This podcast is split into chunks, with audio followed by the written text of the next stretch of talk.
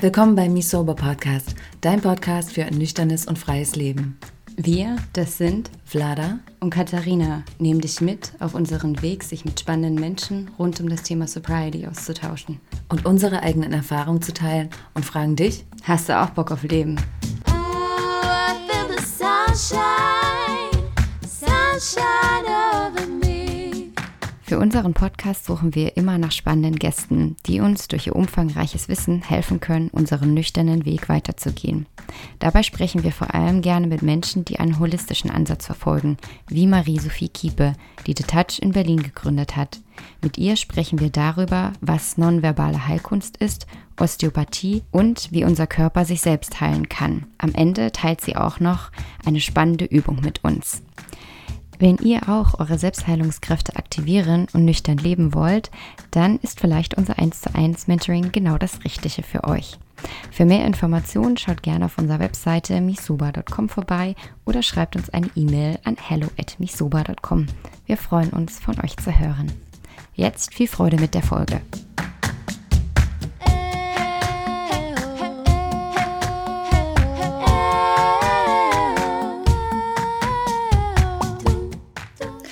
Liebe Marie-Sophie, du machst ja ganz, ganz, ganz viele spannende Sachen, beziehungsweise beschäftigst du dich mit vielen spannenden Themen und dein Lebenslauf ist ja auch sehr, sehr spannend.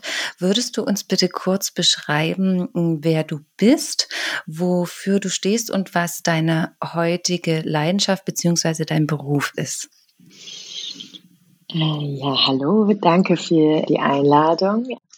Ja, ich habe einen sehr langen Weg hinter mir, würde ich mal sagen, in der Körpertherapie.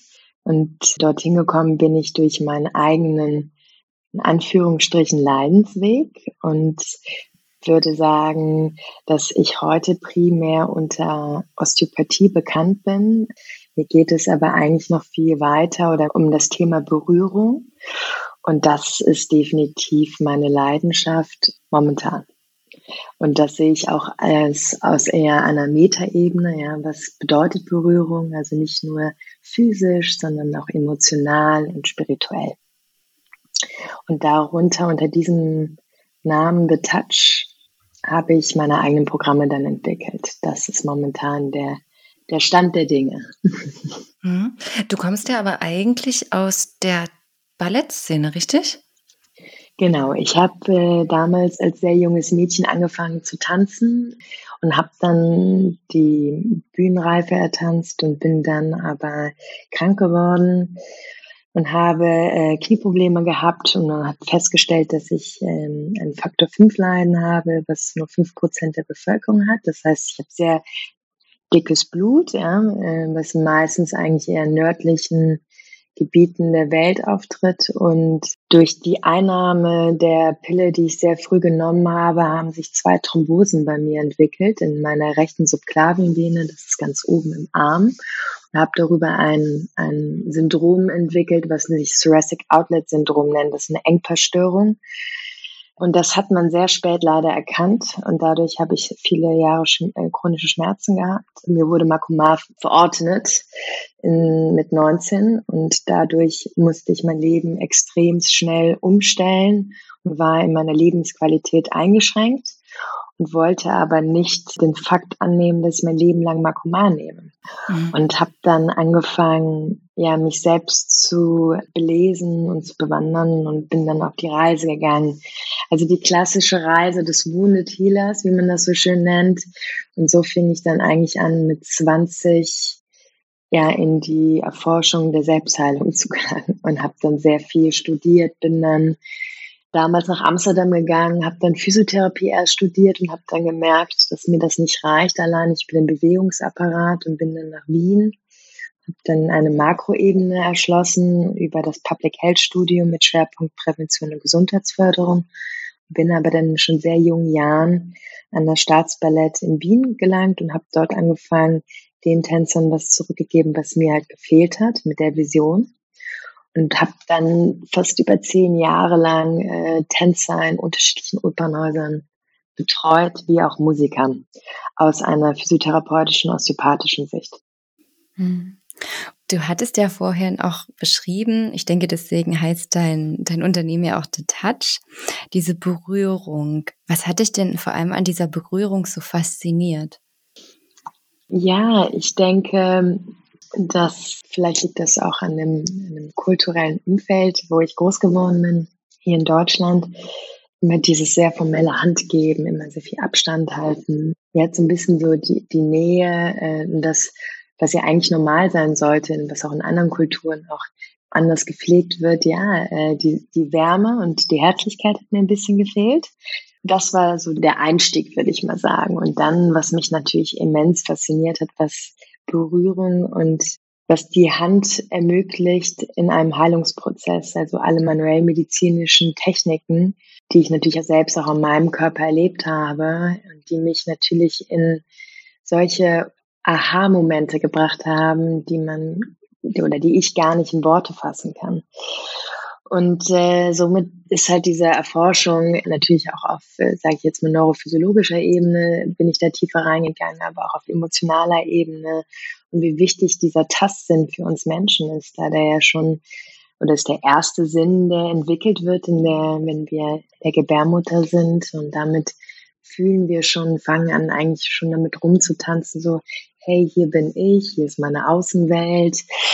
Und ähm, ja, und fand halt diesen fünf Sinn, also diesen ersten Sinn, den wir entwickeln von den fünf, sehr, sehr spannend. Und der hat mich dann halt die letzten Jahre immens begleitet. Und ich höre auch immer, also beziehungsweise diese Reise hört auch gar nicht auf. Ich bin immer wieder neu fasziniert und erstaunt, was eine, eine Berührung mit uns machen kann. Ja ähm, auf den unterschiedlichsten Ebenen. Ja, und äh, dann weiter hat sich das eigentlich so entwickelt. Wir haben natürlich mehrere Sinne als nur den Tastsinn, äh, den, den Sehsinn, Hörsinn, Geruchssinn und Geschmackssinn. Wie man das so sprichwörtlich sagt, ja, man hat alle fünf Sinne beisammen. So geht man dann in die Welt hinaus, vollständig und kann Dinge wahrnehmen, sich wahrnehmen und darauf auch reagieren und habe halt angefangen, wie man andere Elemente oder andere Sinne in meine Arbeit einfließen lassen kann, um es noch holistischer zu kreieren. Weil jeder Sinn natürlich andere Elemente mit einbezieht und auch auslösen kann. Ja, so ist eigentlich so meine Mission auch entstanden, Menschen zu helfen, sich wieder zu sich selbst zu verbinden, sie auf ihren Heilungsfaden zu unterstützen und ja, die Ganzheitlichkeit durch die Sinne zu erleben. Dem Wunsch auch, äh, vielleicht sogar in den sogenannten sechsten Sinn zu schulen, die eigene mhm. Stimme, die Intuition und äh, somit auch nach außen treten zu können. Also mhm. die äußere Stimme. Mhm. Und wenn wir jetzt über nonverbale Heilungsprozesse sprechen, gerade auch über die Sinne, auch über das Tasten, wie können wir uns das vorstellen? Also wie arbeitest du, du arbeitest ja hauptsächlich mit Frauen zusammen. Wie läuft das ab? Und das läuft immer sehr unterschiedlich ab. Das kann man, also Einzelsitzungen sind natürlich ganz anders wie Workshops oder Gruppensitzungen. Vielleicht auch nochmal ganz kurz zu der Begrifflichkeit. Nonverbal mhm. bedeutet, dass man gewisse Dinge gar nicht mit Worten erfassen kann. Ja? Und über die sinnlichen Medien versteht man das Erleben gewisser Künste, sage ich jetzt mal, durch die Sinne.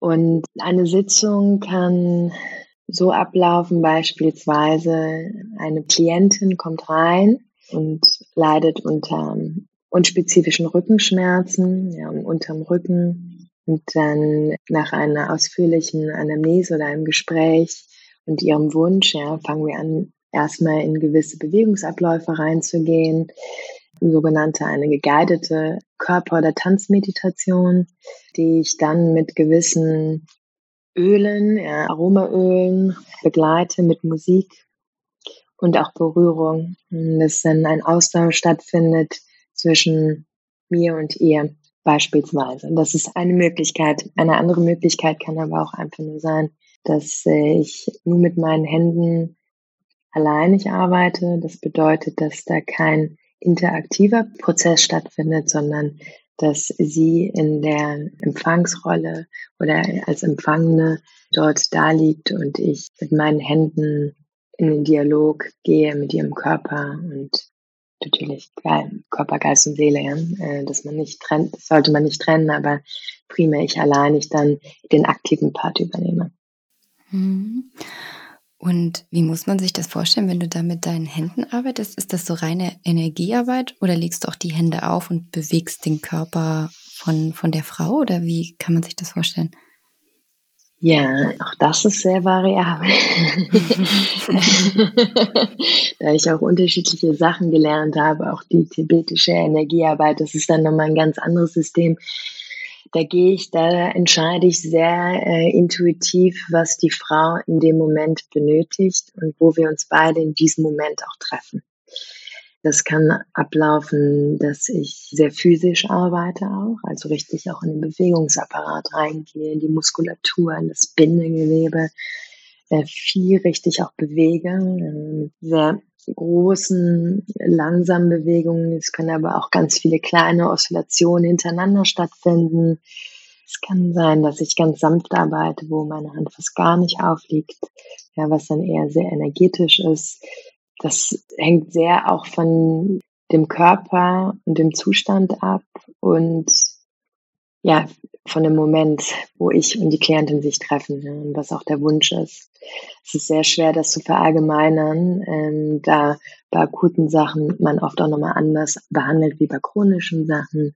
Wie ist das vegetative Nervensystem? Ist es eher übersteuert oder nicht? Und oft ist es so, gerade in unserer heutigen schnelllebigen Welt, bedeutet das erstmal in einen sehr entspannten Zustand reinzukommen und den Körper in eine tiefen Entspannung zu bringen. Da kann man auch natürlich über Öle arbeiten, weil dann das Nervensystem sofort äh, runtergefahren wird, in eine tiefe Entspannungsphase gebracht wird, gerade wenn man mit warmen Ölen arbeitet, was man auch aus der Ayurveda-Praxis kennt.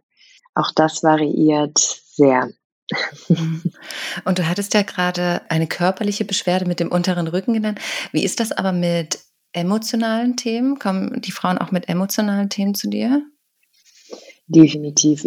Also mhm. ich bin auch der festen Überzeugung, dass man das auch gar nicht so trennen kann. Wenn man sich große Pioniere in der Körpertherapie oder Arbeit anschaut, wie zum Beispiel Ida Rolf, die das Rolfing gegründet hat, oder expressionistische Tänzer die Martha Graham oder Mary Wickman, die die Tanztherapie sehr nach vorne gebracht haben, um stilisierte Tänze zu entwirren, sage ich mal, und wo es um die freie Ausdruckskraft gibt, geht das meistens eigentlich immer miteinander einher. Und man weiß auch heutzutage, die Forschung geht auch immer weiter, dass Emotionen, die nicht aufgearbeitet wurden, im Bindegewebe, also in den Faszien hängen bleiben weil da ganz viele Rezeptoren drin sitzen und dadurch kommt es, sage ich jetzt mal, zu einer Verdickung, ja, und die oder einer Stagnation. Der Fluss ist nicht mehr da und durch diese, sage ich mal, man kann sich das wie so ein Damm vorstellen, ja. Und wenn man diesen Damm dann wieder aufbricht, ja, darf das Wasser wieder durchfließen. Ja, das heißt, die Emotionen dürfen wahrgenommen werden, sie dürfen wieder fließen und dann ist das äh, ja ein Kommen und Gehen und oft lösen sich dann auch andere Themen im Körper von alleine. Und dann spricht man so, so gesehen von der sogenannten Selbstheilungskraft. Es geht darum, eigentlich Restriktionen im Bindegewebe zu erforschen, zu entdecken, wahrzunehmen, diese dann aufzulösen, dass der Körper sich dann wieder neu sortieren darf. Es ist auch ganz wichtig, dass ich auch als Praktizierende, ich bin nur ein Instrument, ich bin so gesehen nur passiv, ich helfe den Klientinnen dabei, zurück zu sich selbst zu kommen. Sie sind am Ende des Tages ihre eigene Apotheke und ihr eigenes Instrument, sich zu heilen. Ich finde das total spannend. Wie muss man sich denn das vorstellen, dieser nonverbale Ansatz? Wie wirkt er sich denn auf den Körper und auf die Psyche aus, vor allem eben in Hinsicht auf diese körpereigene Selbstheilungskräfte? Also die nonverbale Therapie wird vor allen Dingen, muss man dazu sagen, in Deutschland auch oft auch als Gestalttherapie manchmal auch angesehen. Wenn man jetzt mit den Künsten oder mit sinnlichen Medien arbeitet und die Berührung da mal kurz rausnimmt. Der Ansatz ist eigentlich, dass es ressourcenorientiert ist und Ich habe im Jahr 2010, also mein Schwerpunkt, wenn ich mit über jetzt nonverbale Heikon spreche, ist mein Schwerpunkt definitiv die Berührung und der Tanz oder die Bewegung, sage ich jetzt mal, weil sie eine multisensorische Erfahrung eigentlich ermöglichen und wir kommunizieren 70 Prozent im Alltag unterbewusst. Ja. Und demnach spielt das schon eine immens wichtige Rolle für uns als Menschen in der Wahrnehmung, für uns selbst und auch damit auch mit, um in Bezug zu anderen Leuten zu gehen und anderen Menschen. Wie man sich das vorstellen kann, ähm, ja, es ist also neben den körperlichen, emotionalen, kognitiven und kulturellen Aspekten sehr allumfassend. Also es werden je nachdem beispielsweise bei ähm, Depression, ja, werden, also konnte man neurohormonelle, körperliche und seelische Veränderungen feststellen, die unterschiedlichsten Parameter, eine Verbesserung der Lebensqualität bei Frauen, die unter Brustkrebs leiden, Schmerz und Stress. Ja.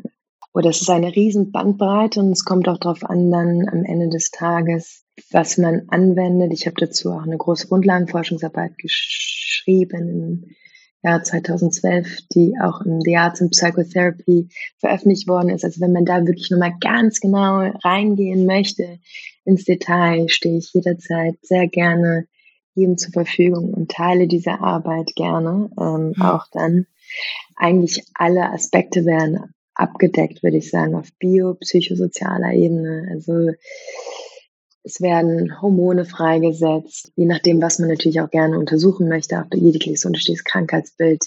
Das Körperbild, die Selbstwahrnehmung verändert sich und damit verändert sich auch meistens das Außenbild. Aber auch genauso, auch mehr man fühlt mehr Kraft und mehr Flexibilität. Das Gedächtnis wird dadurch auch mehr geschult. Jetzt, wenn ich über den Tanz und die Bewegung rede, bei der Berührung ja, das ist ein riesengroßes Thema, auch wenn das noch heute nicht so viel Beachtung mehr findet in unserer heutigen Gesellschaft. Es kommt zwar immer mal wieder mehr rein, hier und da, aber durch die Berührung wird alleine schon sehr viel ausgeschüttet, ja. Und es vermittelt das Gefühl der Geborgenheit, ja. Und wie ich das schon auch erwähnt habe, so gerade psychisch, der Tasten eine immens wichtige Rolle, weil er sich entwickelt ähm, schon im Mutterleib und damit ganz viele unterschiedliche Assoziationen natürlich auch hervorgerufen werden. Tanz, Musik, Berührung sind eigentlich die ältesten Heilinstrumentarien, die schon in Urvölkern immer wieder angewendet worden sind oder beziehungsweise angewendet werden. Und das ist nochmal ein riesen, riesen Thema für sich alleine. Was ist Berührung und die, die Heilkraft hinter der Berührung? Man muss dazu auch sagen, oder man muss nicht, aber es ist vielleicht auch wichtig zu erwähnen, gerade auch bei Berührung nicht auch immer nur äh, positiv besetzt ist, ja, wenn man natürlich auch negative Erfahrungen erlitten hat, wo mit traumatischen Ereignissen kann das natürlich auch für einen Klient und eine Klientin auch ganz unterschiedliche Assoziationen hervorrufen. Deswegen sollte man auch ein bisschen vorsichtig sein, wenn man sagt, ja, Berührung ist auf jeden Fall immer heilend. Es kommt auch da auch auf den Kontext an. Mhm. Ich muss gerade an zwei Dinge denken. Unsere Mentis, beziehungsweise in unserer Arbeit arbeiten wir oft mit Menschen zusammen, wo wir das Gefühl haben, Kopf und Herz kommunizieren nicht mehr miteinander und ihnen fällt es schwer, sich überhaupt auf Berührungen einzulassen. Also schon eine Umarmung erscheint als irgendwie fast unmöglich. Und ich kenne das ja auch von mir selbst. Und dann das Zweite, woran ich denken muss, oh, mein Hund, der macht gerade Geräusche. das, das, Zweite, das Zweite, woran ich denken muss, ich weiß gar nicht, ob du das Buch kennst, die fünf Sprachen der Liebe. Ja. Und tatsächlich dachte ich immer, dass meine Sprache niemals Berührung sein könnte, weil ich nicht wollte, dass mich irgendjemand berührt. Ich, selbst Kati, sie kenne ich ja jetzt schon seit 28 Jahren. Ich kann sie ganz schwer an mich ranlassen. Und wir haben uns jetzt in unserer Beziehung auch mit den fünf Sprachen der Liebe auseinandergesetzt, weil wir herausfinden wollten, was wir jeweils sprechen. Und es gibt so einen Test, um das zu prüfen. Und ich war so erstaunt, dass meine Sprache der Liebe Berührung ist.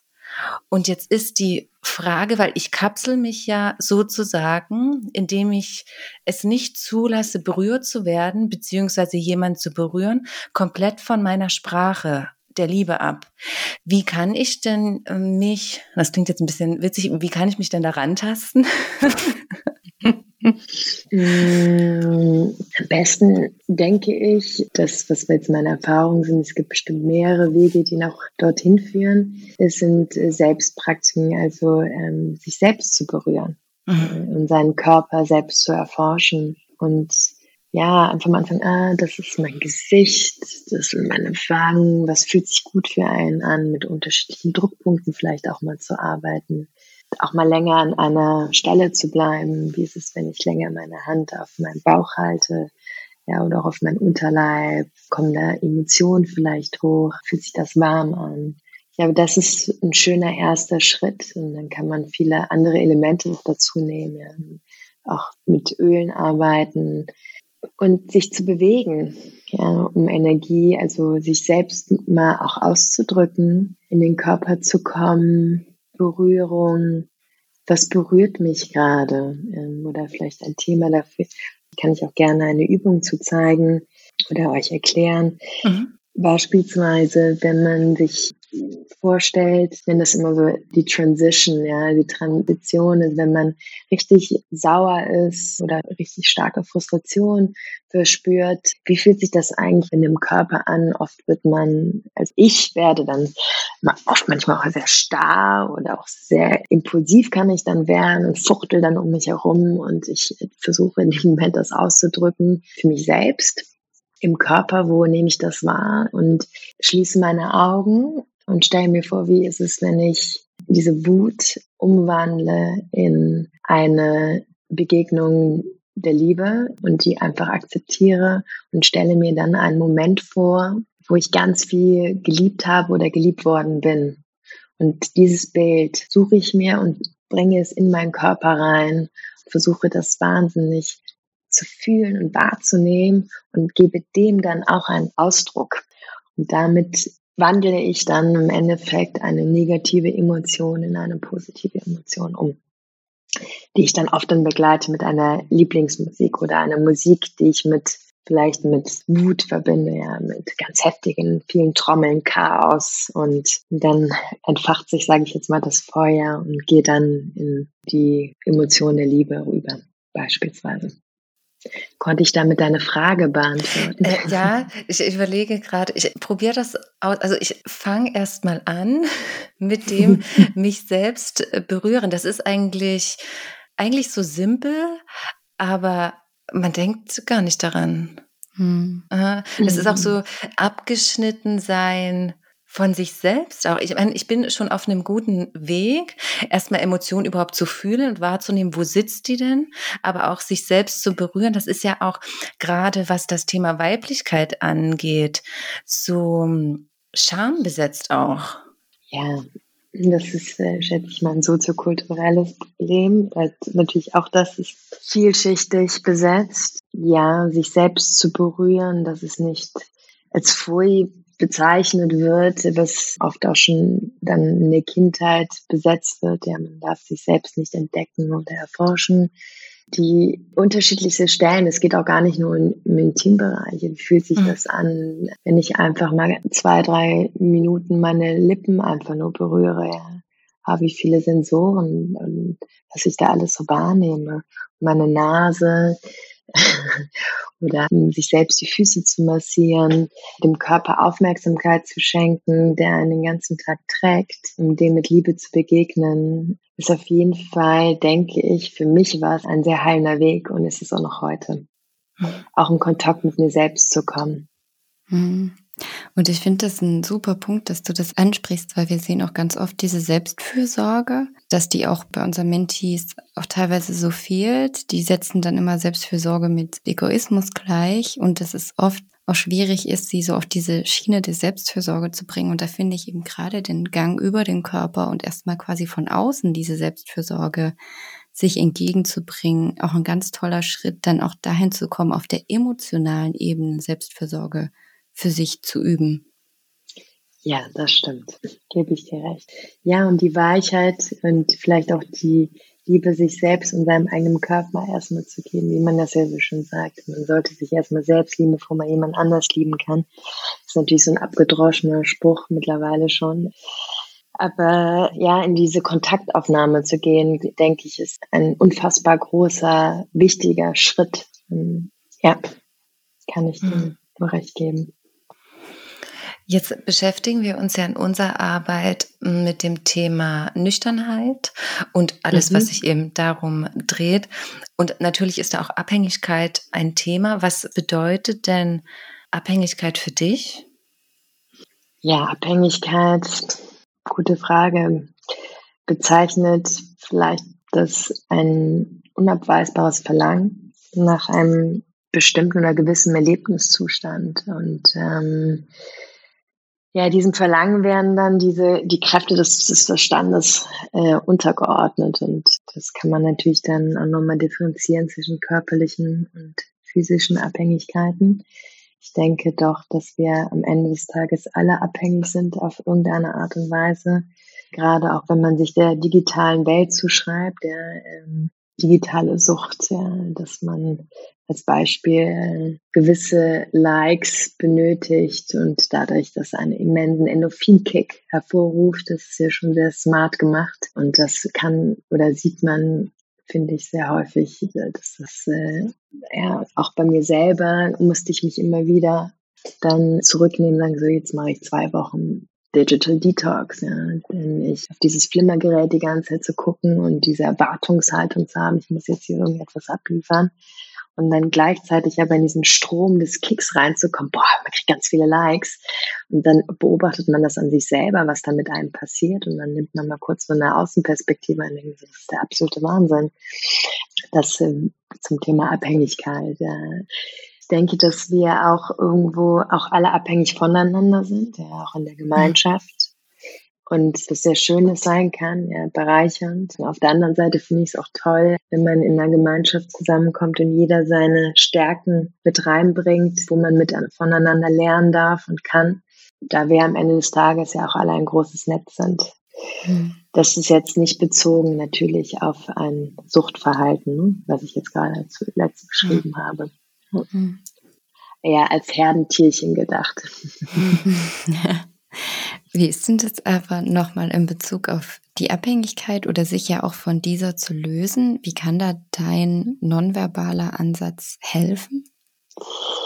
Ja, da geht es eigentlich zurück, zurück in den Körper zu kommen. Oft können Angst und Depressionsstörungen mit einhergehen, die natürlich, äh, sage ich mal, Berührung oder den Behandlungsansatz der Osteopathie oder auch The Touch ähm, Schmerzen nehmen können, äh, Selbstwahrnehmung kann gefördert werden, Körperwahrnehmung.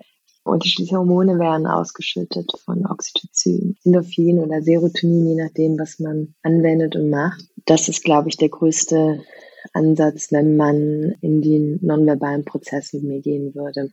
Ja, mhm. Die Körperwahrnehmung und vielleicht die Reduktion des Schmerzes.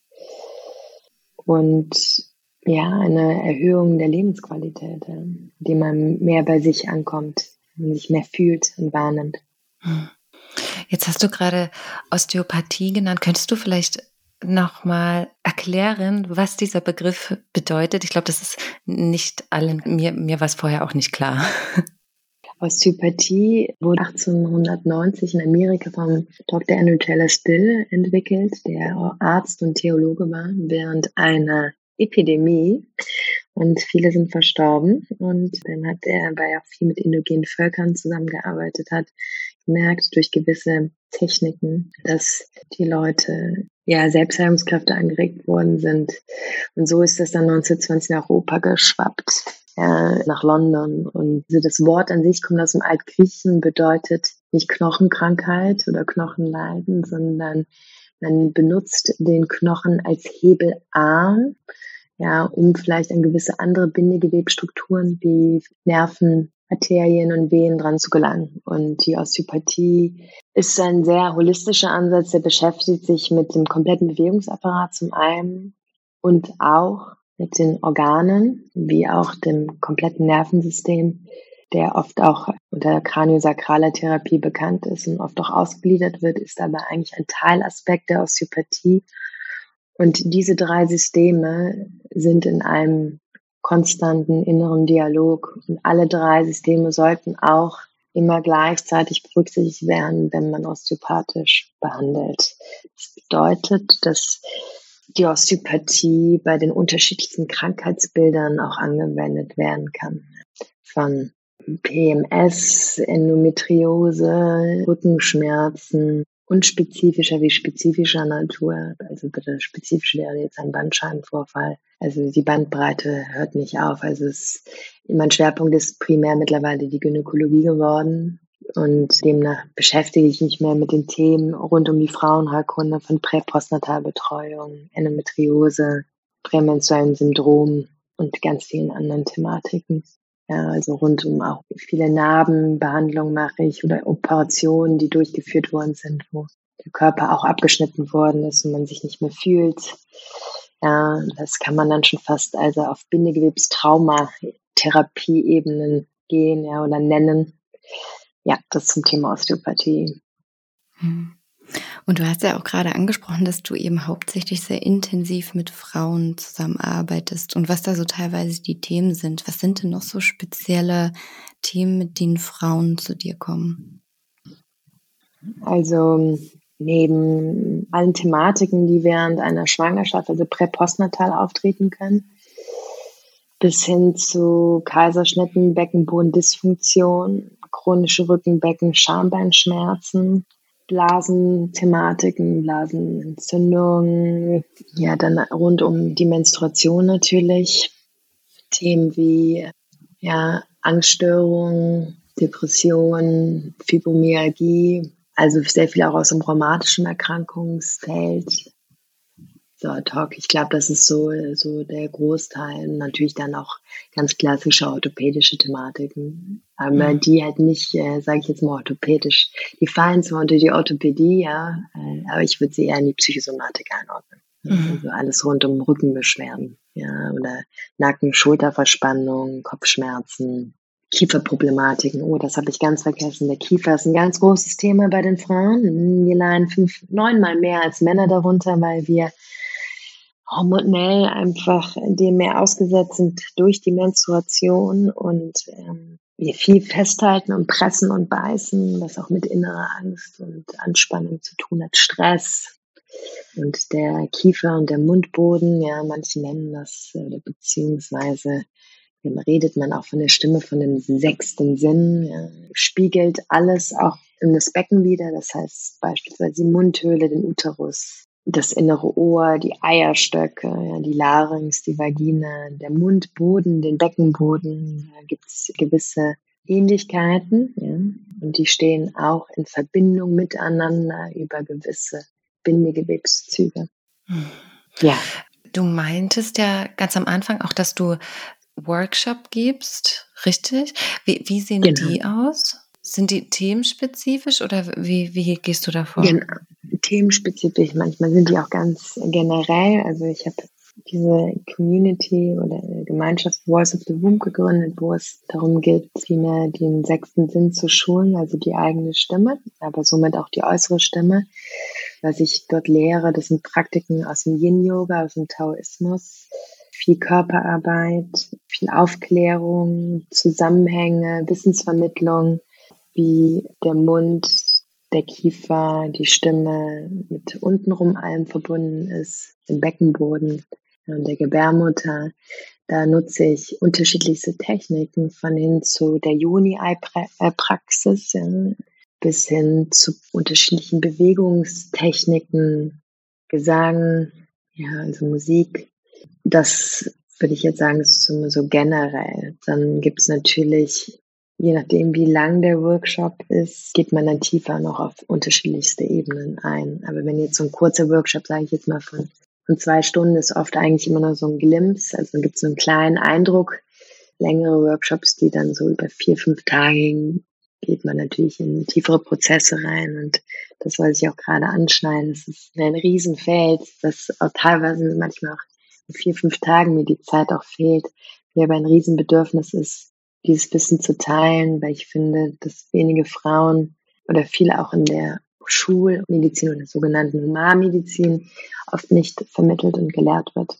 Und das, umso mehr man, glaube ich, also Wissen es macht und wenn man dieses Wissen hat und das integrieren darf in seinem Alltag, äh, bei sich bleibt und seine eigene Stimme hören kann und darf, finde ich, ist das ein immens großes Geschenk. Denn ich denke, dass jeder am Ende des Tages seine eigene größte Heilerin ist. Hm, da kann ich dir nun zustimmen. Gibt es eigentlich irgendeine bestimmte Bewegungstechnik, die du vielleicht unseren Zuhörern mitgeben könntest, die vielleicht so gegen Suchtdruck oder Angst oder Stress oder oft ist es ja ganz so, wenn wir den Alkohol weglassen, dass wir dann so übermannt werden von unseren Gefühlen, vielleicht was sie auch zu Hause durchführen könnten? Ja, also auf jeden Fall Atmung ist ja immer auch ein wichtiger Aspekt. Ich würde vielleicht eine Sache mitgeben, dass wenn man sich hinlegt, die Hände auf seine Eierstöcke legt. Das heißt, dann oben verbinden sich die Daumen miteinander, ein bisschen unterhalb des Bauchnabels, am Endrand und dann legt man die Hände auf und die zweite, dritte, vierte und fünfte Fingerspitze zieht zum Schambein hin. Damit nimmt man dann Kontakt mit den Eierstöcken auf, dass man durch die Nase einatmet, in die beiden Hände hinein und aus durch den Mund. Wichtig ist durch die Ein- und Ausatmung, dass die Einatmung durch die Nase stattfindet, die Ausatmung durch den Mund. Und dadurch reguliert man das ne-, vegetative Nervensystem und der Kiefer ist entspannt. Manchmal vergisst man, dass man, oder man fängt an, doch wieder zusammenzupressen und zu beißen. Dann würde ich empfehlen, einen Korken zu nehmen und den man zwischen die Zähne sich zu legen und ganz sanft den einfach nur hält, damit der Mundboden nochmal bewusster durch diese Sensomotorik loslassen kann. Und durch die Einatmung, durch die Nase und Ausatmung durch den Mund die ganzen Energien nach unten ins Becken bringt und die Emotionen einfach zulässt und einfach wie eine Wellenbewegung beobachtet und die durch jede Ausatmung durch das Becken in die Beine, durch die Füße rausschwingt, was man nicht weiter länger in seinem Körper haben möchte. Hm, das wäre beispielsweise eine Übung, die ich mitgeben könnte jetzt. Mhm. Nur ganz kurzer Disclaimer, muss es unbedingt ein Korken sein, weil Korken ist meist in der Nein. Weinflasche. Okay, gut. Muss es nicht, natürlich. Ja. Und es ist interessant, weil es einfach was Organisches ist. Man kann auch was ja. anderes nehmen, es sollte aber den Durchmesser haben. Mhm. Wenn es kein Korken sein darf, dann aber gut, dass du mich gerade auf Hinsicht kommst. Ich habe darauf gar, drüber gar nicht nachgedacht. Das ist manchmal, ja, nee, alles gut. Das kommt manchmal so mir, äh, was sollte ich denn jetzt eigentlich sagen? mir, mir rutschen auch manchmal Redewendungen raus, wo ich mir dann sage, äh, nee, das sollst du jetzt gar nicht mehr sagen. genau. Deswegen, alles gut. Das ist nicht bewusst von mir gewesen. Also entschuldige bitte. Ach, alles gut. Äh, denn auf jeden Fall den Durchmesser, vielleicht so ein Eddingstift vielleicht noch ein bisschen dicker. Wenn man kein Edding zwischen die Zähne halten möchte, weil es jetzt nicht was Organisches ist, müsste ich jetzt nochmal überlegen, um mhm. ehrlich zu sein, vielleicht so einen, so einen, dicken Pinsel in den Durchmesser, den kriegt man auf jeden Fall im Kunstbedarf. Mhm. Und noch eine andere Frage, wenn jetzt auch Männer zuhören, können die die Übung genauso durchführen? Genauso. Männer leiden zwar nicht so stark unter Kieferbeschwerden, leiden aber auch darunter. Auf jeden Fall, weil die ja genauso einen Beckenboden haben wie wir Frauen und der genauso sehr angespannt sein kann. Gerade das ganze Becken, ne, auch Po, äh, auch viel mit Scham besetzt ist, ist das, finde ich, eine total tolle Übung, die Unisex ist darauf macht ihr mich auch auf eine Sache nochmal aufmerksam, dass wenn man, deswegen kann diese Übung auch im Stehen machen. Ich würde aber erstmal liegen, bevorzugen, weil dann die Schwerkraft ausgeschaltet wird und dass man wirklich in eine tiefe Körperentspannung reinkommt. Weil oft ist es so, auch oft im Stand, dass man unterbewusst sein Po anspannt. Ah, okay. Ja, und dass wirklich der Körper in einem sehr entspannten, also dass man alles abgeben darf ja, in den Boden.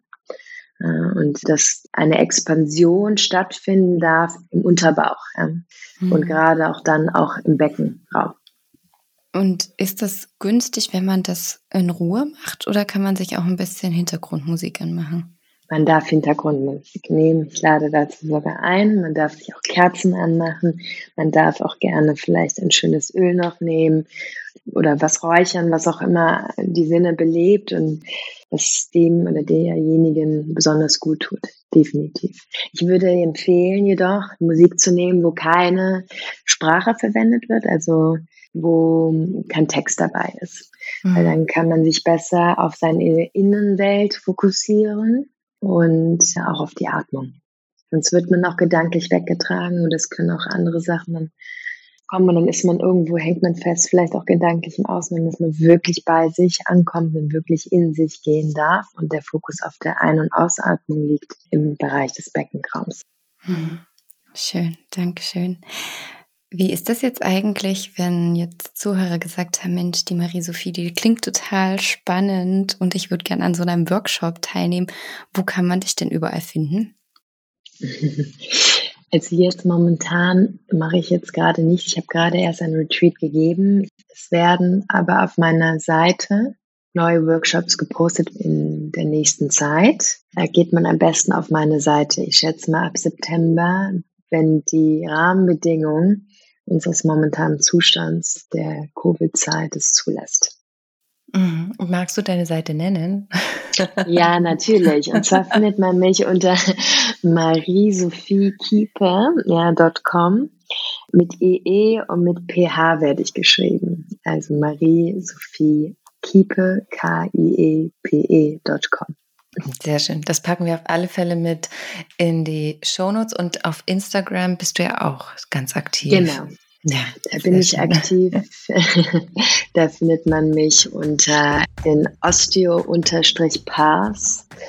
Ja, aber auch unter meinem Namen kann man mich auch finden. Der führt zu meinem Account. Sehr schön. Vielen, vielen lieben Dank für das tolle Interview. Ja, ich danke euch. Dank. Vielen lieben Dank. Es hat mich sehr gefreut, Teil dessen zu sein. Danke. Wir hoffen, euch hat diese Folge gefallen und probiert auf alle Fälle mal die Übung von Marie-Sophie aus. Wenn ihr gern mehr über Marie-Sophie und ihre Arbeit wissen wollt, dann schaut gern auf ihrer Webseite mariesophiekiepe.com oder auf ihrem gleichnamigen Instagram-Account vorbei. Alle Infos findet ihr natürlich in den Shownotes. Wenn ihr auch gerne euer nüchternes Leben bestreiten wollt und dafür noch Unterstützung braucht, dann ist vielleicht unser 1 zu 1 Mentoring genau das Richtige für euch. Für mehr Informationen schaut gerne auf unserer Webseite misoba.com vorbei oder schreibt uns wie gesagt eine E-Mail an hello at misoba.com. Wir freuen uns wirklich sehr von euch zu hören. In diesem Sinne bleibt alle fresh and funky.